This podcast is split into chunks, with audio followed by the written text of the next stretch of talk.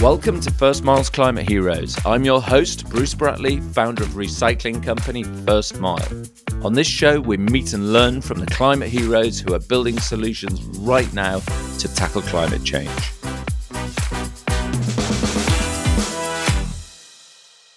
Today, we are joined by Hermione Cockburn, who is an earth and environmental scientist, teacher, communicator, TV, and radio presenter who is passionate about public engagement with science. Hermione is a geomorphologist by training and now is the scientific director at Edinburgh's Dynamic Earth. She's studied landscapes all over the world, including Africa and Antarctica, and has presented programs for the BBC, including series like Coast, Rough Science, and radio documentaries on subjects ranging from lead pollution to lasers and an award winning series on bacteria. So we have a huge range of subjects to cover in a very short time. Hermione, welcome to First Miles Climate Heroes. Oh, thank you, Bruce. It's an absolute pleasure to be here. Great to have you on the show. Thanks so much. So, Hermione, what's Dynamic Earth? That was in the introduction. And how has your uh, incredible career led you to being the lead of science at this, actually, I think, a unique institution? Because I think we only have one Dynamic Earth. Uh, that's right, Bruce. Dynamic Earth, in a nutshell, it's Edinburgh's Science Centre. But as you say, if you look at science centres that are scattered across the UK, Dynamic Earth is a bit different in that we are entirely dedicated to telling people about the story of our planet and engaging people with environmental science. So that what makes us a bit different we have a wonderful building just on the edge of Holyrood Park next to the Scottish Parliament. Um, that was built the same time as the Millennium Dome. We've got one of those crazy white tented roofs. So if you've ever been to Edinburgh, you'll probably have a good recollection of that. And at its heart, Dynamic Earth is an educational charity. And we've got a charitable mission to empower people with understanding and empathy for our planet. And my job as the scientific director is really to ensure that we are delivering that mission as best we can. Um, we've got lots of different programs that go on at the centre and out across Scotland. We work with a lot of different public audiences, schools, community organisations. And we're trying to make sure that we're delivering good science engagement about the Earth um, as accessibly and inclusively as far as we can. That's really what Dynamic Earth is all about. But you asked how I got the job, basically. Well, yeah. what on um, earth? um, it's a great job, can I just say? Uh, there's only been one person that's done it before me, and that was a guy called Stuart Munro, who who was absolutely fantastic. And um, if you look all those things that you said that I'd done in my career, I've either been studying the planet or telling people about it, and that's what my job at Dynamic Earth is still about. Really, it's working at that interface between research and different public audiences. So all those things that I'd done in my career, when this job actually came up in at the beginning of 2015, it was ideal. Um, so that's really how I walked into it. And, you know, and every day is different. It's about using the network that I've got across science, uh, you know, bringing scientists in, encouraging them to, to, to meet different audiences and, and making sure, as I say, that all sorts of different groups have somewhere to come and some sort of experience to engage with that's going to empower them with a bit more knowledge and empathy for our planet. And that, I mean, it, which is absolutely incredible. And then you're you're sort of at this nexus between the science of the dynamic Earth, the the in the center, and the actual planetary thing, and the public and that engagement piece around it. And did you find that that nexus is is sort of constant challenge because you know the public got to go oh my god it's too complicated and too sciencey therefore i'm going to switch off. Or are you sort of starting to make traction with getting the public to understand the science of climate change and how the planet works? Well it, it is it is a challenge. That's what makes it interesting i suppose. And and the key thing to remember i suppose that it's not one size does not fit all. You know the, the point about public engagement and you doing this podcast will already know. You have to understand who the audience is. You have to understand who you're trying to engage and understand what they already know what they already might be thinking. And so you have to tailor everything to make sure it's meaningful to that audience and I'm sure we don't always get it right, but experience counts. uh, listening to your audience, evaluating what's going on really, really helps. And yeah, I, I like to think that we're offering something suitable for different groups of people. Progress and, and, whether we're making progress, well, yes, I like to think so. Certainly, some of the feedback we get seems to imply that. Um, we're still here after almost 25 years. You know, it's going well, but but the challenge remains to get people on board. To, uh, you know, the science is moving quickly think back to when we studied geography together, Bruce. You know, think what's happened with the climate crisis and our understanding of what we all need to do to create that sustainable future. There is so much work to be done, but I like to think that it is going in the right direction. And where in dynamic Earth are the uh, where's the floor tiles the thinnest? Where are the where are the sort of fingerprints pressing in terms of which bit of the dynamic Earth is the most visited, the most popular? well, most people say to me, uh, "Oh, you work at Dynamic Earth. Have you still got the iceberg?" Uh, so, in our permanent exhibition, we actually have what's essentially an inside-out freezer. But don't tell anyone. It's this fantastic sort of art science installation that almost fills a room, and it's this giant a real living iceberg.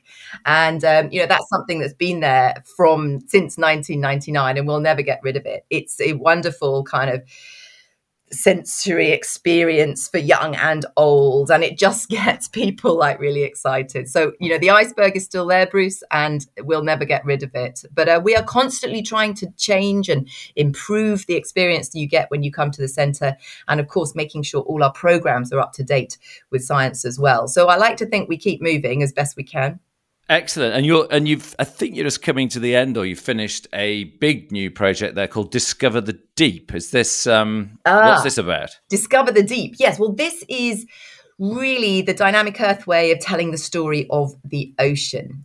So Discover the Deep in essence, it's a National Lottery Heritage funded project. Thanks very much, the lottery players, because that's where the money comes from. Great. Uh, they've given us half a million pounds, and we've raised another half a million through various incredibly generous donors.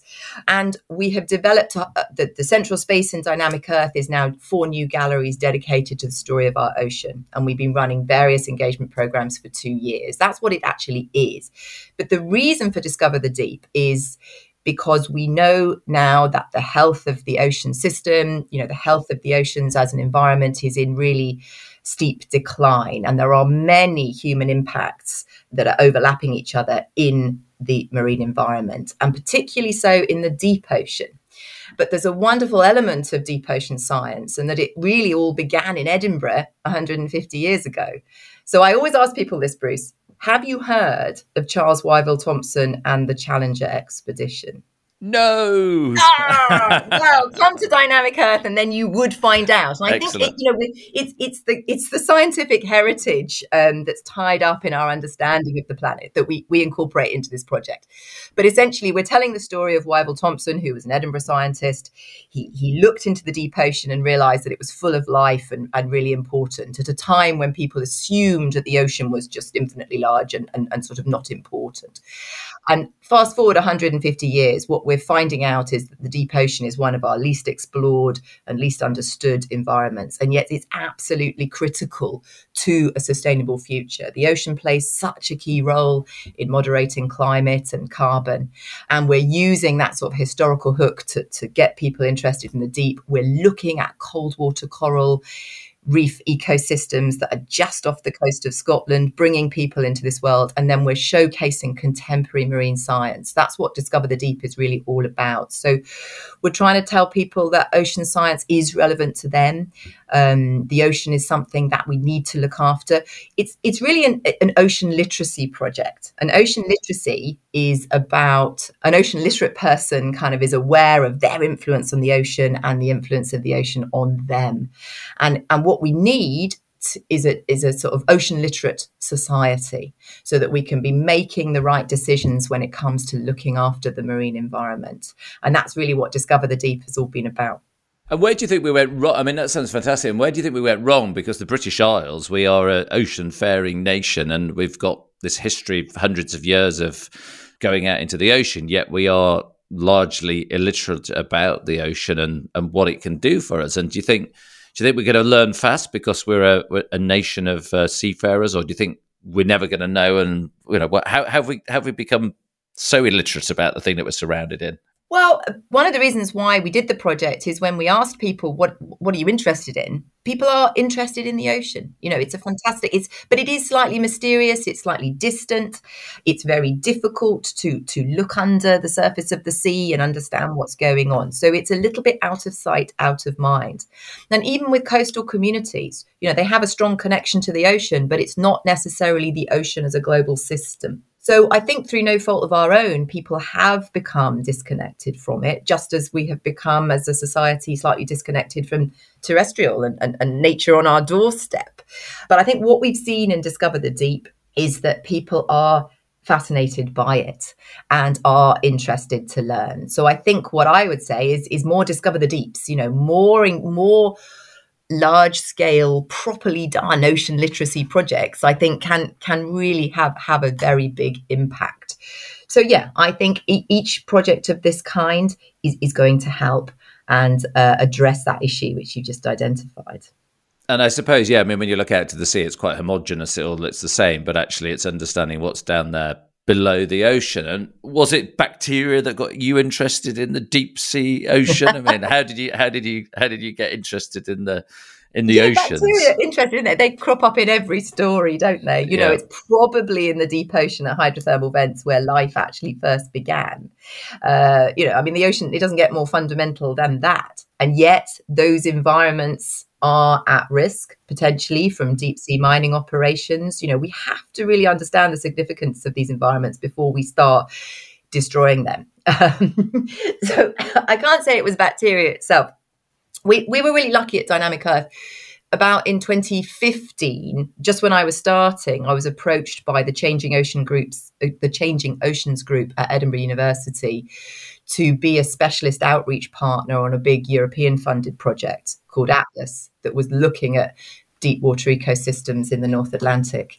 And that was a tremendous project to be involved in and really kind of career highlight stuff. I was, by the end of that project, I was in Brussels presenting to the European policymakers on equal footing with the scientists. You know, engagement was really a big part of that project and showing how they really do need to go hand in hand.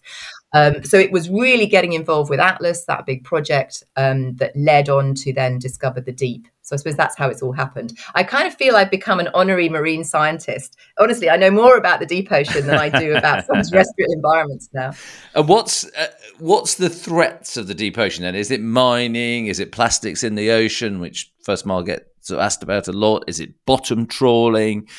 Is it the fact that we've sort of just used the ocean as this sort of massive dumping ground from everything from waste sewerage, munitions, nuclear waste? I mean, what's the what's the real threat to it? Well, when we look at the deep ocean, I think you've touched on all of them. Uh, there's also drilling. You know, deep deep oil exploration. You know, when we look at what happened at the Deepwater Horizon disaster over in the Gulf of Mexico, you know, the impact that had on on these slow growing, very fragile cold water deep environments. But they're playing a really important role in carbon management within the Earth system. So we've got the drilling, we've got certainly bottom trawling, we've got the potential threat of ocean, deep ocean mining, but we've also got ocean acidification.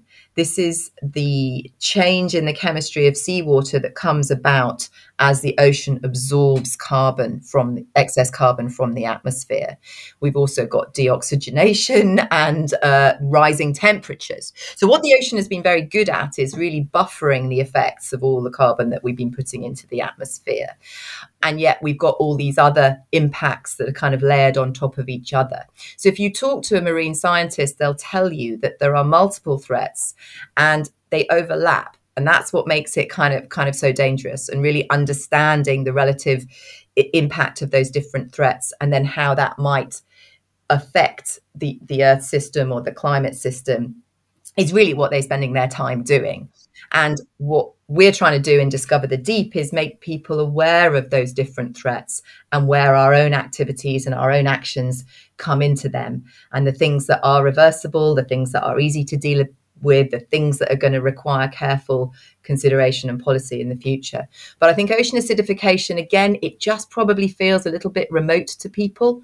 You can tell them about uh, the chemistry, but how do you make them actually care about the chemistry you know and i think that's where we're showing them these deep water environments and saying look you don't, you don't need to go to australia to see beautiful coral you just go off the west coast of scotland down into the dark and and you wouldn't believe what's down there and we still don't really know what's down there that's another great thing about the deep ocean anywhere anytime anyone goes they find new stuff because it's really underexplored so I'm not sure where we got to on that question, Bruce. But it is interesting, isn't it? Because we both did geography together at Edinburgh University, and I sort of went down. I, I went down the route of social science with my PhD, that wishy-washy world, and then you took a very scientific route with your geomorphology PhD and postdoctoral. But we sort of ended up in a similar place, really, which is engagement around, you know, the planet, the Earth, and climate change. And it's almost like we've got to the same conclusion, which there seems to be a communication crisis as well as a sort of environmental crisis. Do you think we've got a, a communicate? Is that the issue really? Because there's, you know, the science, the science and the scientists will always work and it's essential to understand things in more detail. But actually we feel like how we communicate and engage the public is, is, is a long way behind. Yeah, I think that's probably quite a, a, good assessment. And certainly the opportunity in, in communication and engagement, you know, it's still all to play for. Not that the science is sorted, you know, we, we need to carry on with the research and, and we need to, but, but then our job is to translate that into, well, in your case, unbelievable action. And in my case, not to oversimplify, but to make it meaningful and, to make it understandable and accessible. So, yes, it is interesting to think how our career trajectories kind of went. And yet, we're all here contributing, we're both here contributing in, in different ways to that sustainable future. And I think with communication and engagement, we just have to do it cleverly and well and fund it effectively now, I would never, I would, it would be dangerous ever to say, right, more money for engagement, less money for science. They, they shouldn't be in competition, but they should work more effectively together, I think, as we saw, as I experienced in that sort of big um, European funded project. You know, we have to recognize that engaging the public and taking them along with the science is really important. You've got science, you've got policies, you've got people, and, and they all need to be connected. Absolutely, and I, I, I, haven't had a chance to research this particular question, but let's see where we get to. But you know, geography's history's got a long history. It's steeped in sort of the climate, and that's where a lot of people went to learn about the environment, but also increasingly, or very much so, science science degrees now. And there's now specialist degrees and education programs. But is there uh, uh the marketing communications degrees starting to get into environmental communications? Can you study environmental communications? Is that is that maybe where we want to put a bit more focus? And as you said, we don't want to move money from the science bucket into the communication bucket, but we should have more potentially money going in there. Yes, you can do master's degrees in science communication. And we certainly employ some people at Dynamic Earth that have that sort of background. I mean, I think it's not a it's not a requirement, but I would say, you know, you need a bit of expertise but then you need a passion to share those stories. And and and I think um, those kind of qualifications can probably help people get get a head start and and and work through some things that perhaps are not very effective and and and come out sort of better understanding of what what can work and engagement. And engagement as i say it's all about knowing who you're trying to engage that's a, that, that's really it so there you go First Mile is the UK's leading waste management service. We help over 30,000 businesses reduce their carbon impact with our award winning range of recycling solutions. Go to our website, which is thefirstmile.co.uk, to get started today. If you're enjoying this episode, don't forget to subscribe. We have brand new episodes every Wednesday. Right, I'm going to move on because we've mentioned geomorphology a few times, and I'm sure there's a few geeky geographers listening to it, and they'll be looking at the truncated spurs and various other sort of uh, wonderful um, landscape um, metaphors. Probably the wrong thing to say. Anyway, what is geomorphology? Tell, tell us all. Oh, well, geomorphology, it's it's a branch of the earth sciences. It's kind of physical geography. It is what it says, geomorph, you know, it's the shape of our planet. So it's really studying why the surface of the earth looks the way it does. That's geomorphology.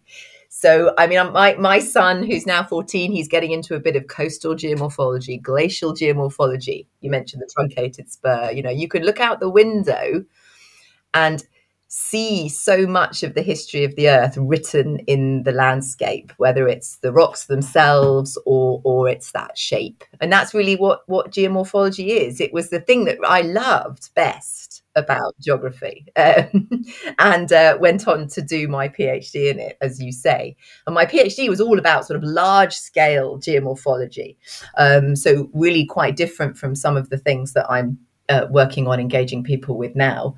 But uh, geomorphology, it's it's a really relevant and exciting. Um, it's kind of tangible way to, to explore the earth and, and what it tells us about its history and arguably its future as well and that was going to be my next part of the question really is what does it tell us about climate change because you obviously it's sort of a historical perspective on how the landscape has changed over time and does that help us understand how the climate has changed over over a longer time period yes Absolutely. So, in in glacial environments, for example, part of my re- research took me down to Antarctica.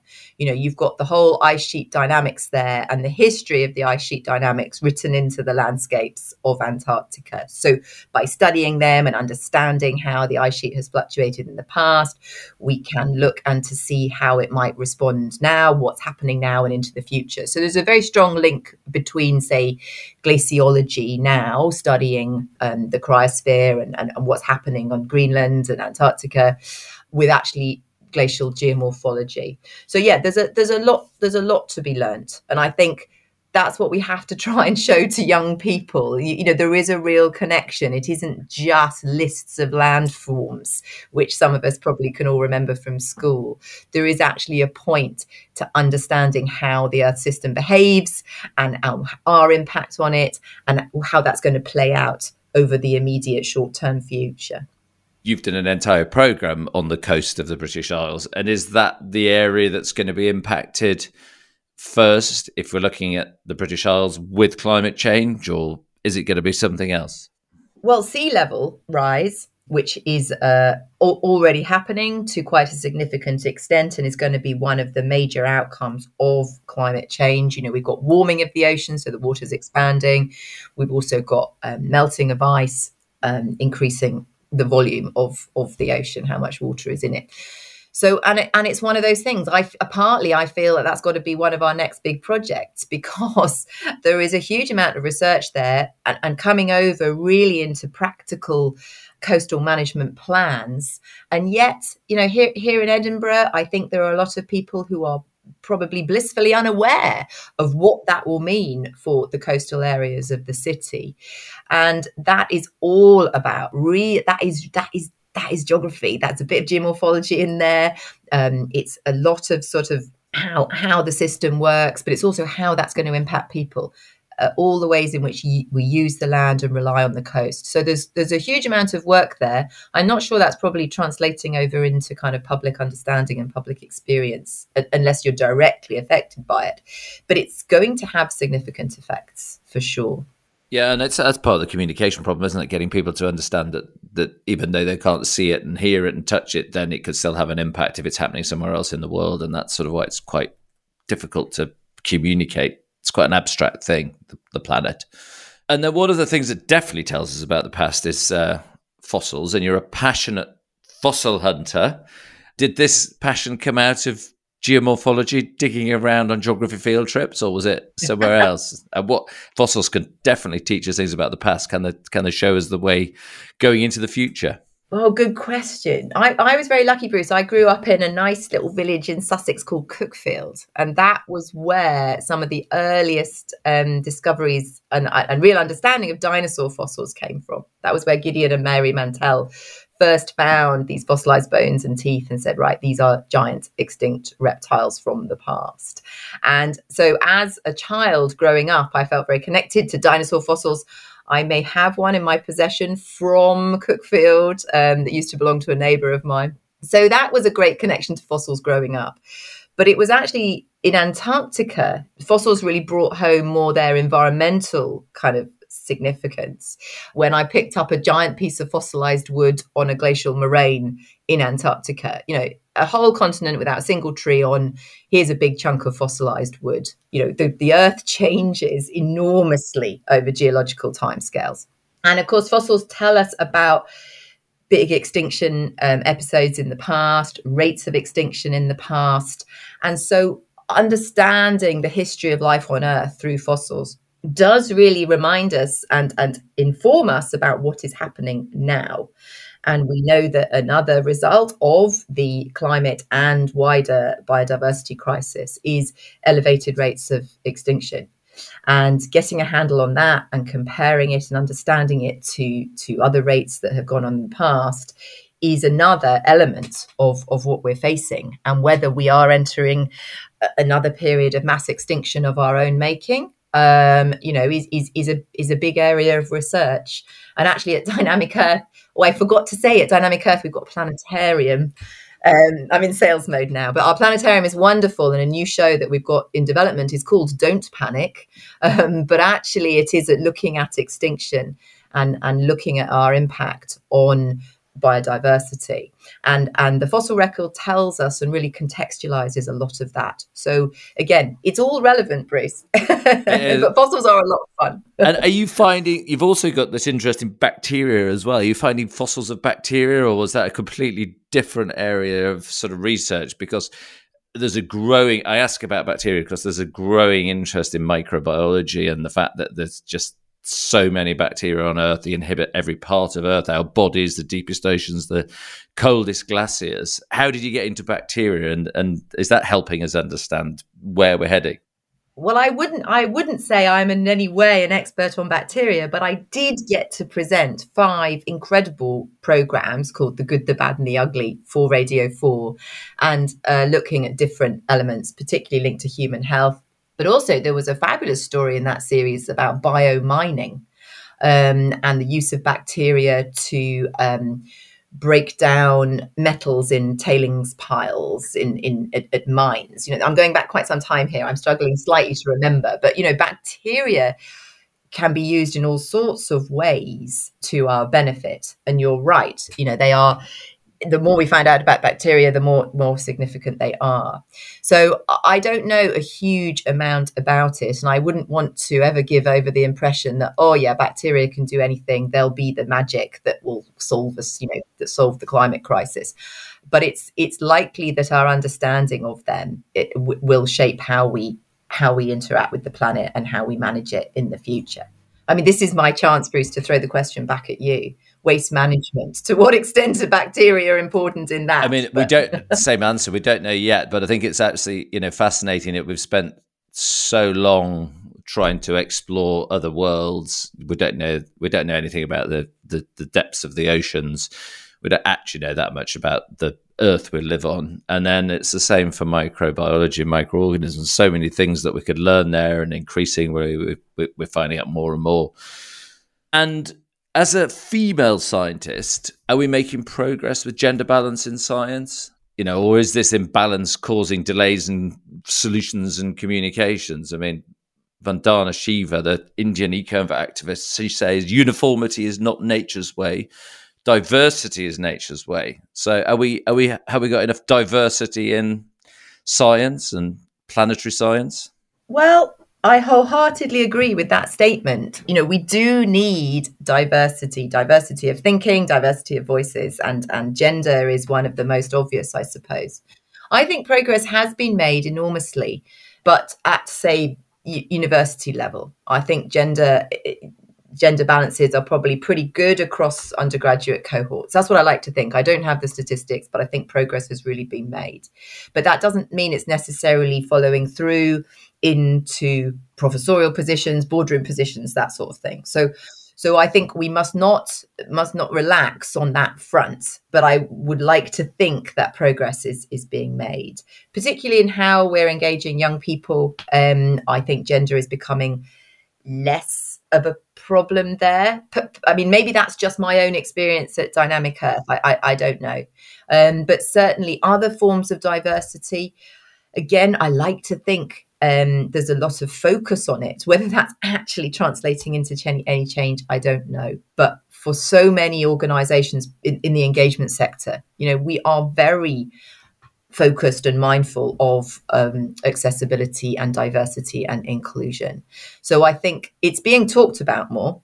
So you've got to hope that the next step is actually results and outcome on that basis. But I, yeah, I don't know. Good. Is the short answer. In your view, what is the best book ever written about the planet, about the Earth, and it can be a very geeky geomorphology book if you if you if you wish. a book that I very much enjoyed recently was called "The Rise and Reign of the Mammals" by a paleontologist called Steve Brusatte. Now, that's a, a really exciting look. It's basically a paleontology book, but it makes you reflect as a human being sort of how mammals have come to dominate the planet and our place in that. You know, that that was that was really made me think other books that I've really enjoyed, The Invention of Nature by Ali. Have you read that? No. About uh, Humboldt, um, Andrea Wulf, Fantastic book. Um, these are not, I suppose, books about the climate crisis in itself. I actually I did enjoy Bill Gates's book about addressing the climate crisis. I thought that was very practical, very tangible. I'm not going to say one book, Bruce. I don't. This know. is good. This is turning into a book club, so it's fine. Yeah, we've got, well. we've got a few titles there for people to get to, and I, have escaped you asking me as well, so that's a that's a success. and so on Hermione's sort of career, um, we're all, we're all very young and early in our careers still. What success look like for you? I think if thinking kind of kind of quite sort of academically, I think I would love to see science viewed as part of our culture. You know, I think science is part of our culture, and yet too often when people say the word culture, they think of like museums and historical heritage, things like that. I, I would say, you know, places like Dynamic Earth are cultural institutions and should be should be considered as such, funded as such, um, and embraced as such. You know, I think we have so much to offer. I think you know net zero is a public engagement issue um, and we need to kind of really embrace science engagement to deliver that and deliver the sustainable development goals. So i think a shift in public perception as to what is science and how does it mean to them. To be part of that i'm not going to do that on my own bruce. Um, this podcast is helping. Um, at Dynamic Earth, I've still got a few years left, I think, where I really want to see impact and changes and um, just making sure it thrives, really. It's really, it's doing important work uh, that I really feel is valuable. I've got a fantastic team. So I think uh, carrying on there and yes, more visitors, more funding, better engagement and it's really interesting when you said that about science being part of the culture because the dynamic earth great name. As soon as you said it i just thought why do we call it the science museum in london? I mean it's like so backward looking. It's like it's already done. It's like a museum. Why would you go to a science museum it's sort of like double whammy of being bored isn't it if you're thinking about it? Slightly and that and that so there's a perception issue yeah. uh, definitely. Yeah. You know formal education has got a big job to do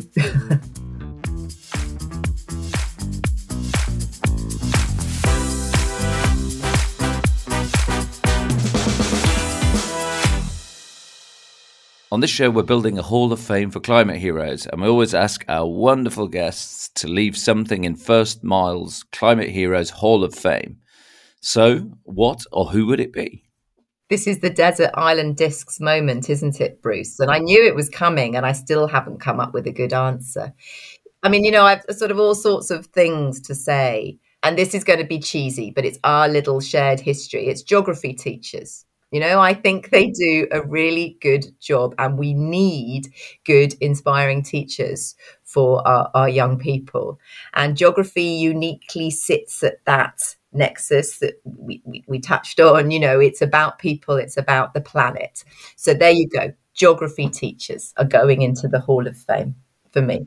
I love that. We love our geography teachers. Absolutely fantastic. So I love geography teachers in the Hall of Fame. That is fantastic. I don't think it's cheesy at all. So that's brilliant. Hermione, it's been absolutely amazing having you on the show. Um, before we head out, um, you can plug Dynamic Earth one more time. How do people find it? What's the website? We are www.dynamicearth.co.uk and we are situated in Edinburgh. We're open most of the year. We have a wonderful public program um, throughout the year. So look us up and come and see us. And honestly, any listeners to this podcast are very welcome to drop me a line if they're coming to Edinburgh. Excellent, perfect. And if you go to Edinburgh, you can't uh, avoid some fantastic geomorphology as well as a superb um, science centre. So it's the place to go. A great city. Hermione, thanks so much for being on First Miles Climate Heroes. Thank you, Bruce.